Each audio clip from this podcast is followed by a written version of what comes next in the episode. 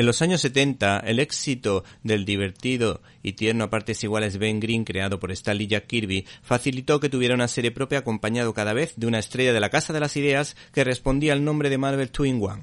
Entre las muchas curiosidades de estas aventuras, en algunas ocasiones se cerraba una aventura casi de golpe y de manera apresurada.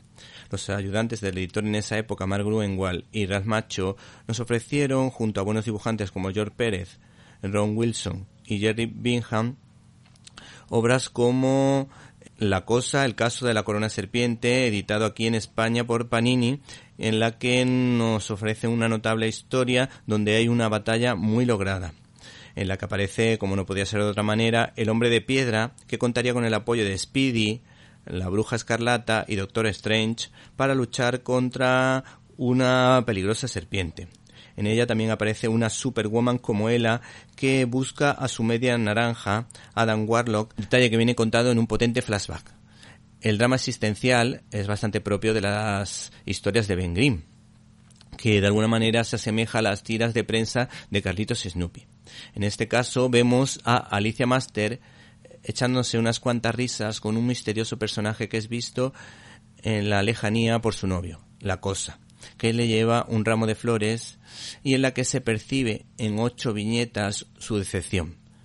Del siguiente modo, hay que admitir los hechos, en realidad nunca me quiso, solo le daba lástima del pobre monstruo. Intentaba un cuento de hadas, un sueño, pero ahora he despertado y sé que no hay lugar en él para la cosa.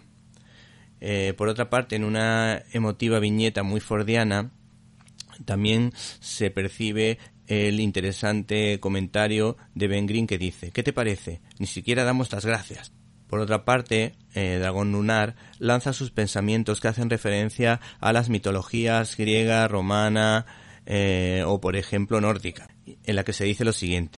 Es una diosa. ¿Espera que una diosa comparta su tristeza con meros mortales? Parece que debo redefinir mi idea de divinidad. Aún estoy a su nivel debo seguirla y aprender de ella. Como dato curioso, un tal Hiperión es sospechosamente parecido al Superman de la competencia que aparece en uno de los episodios.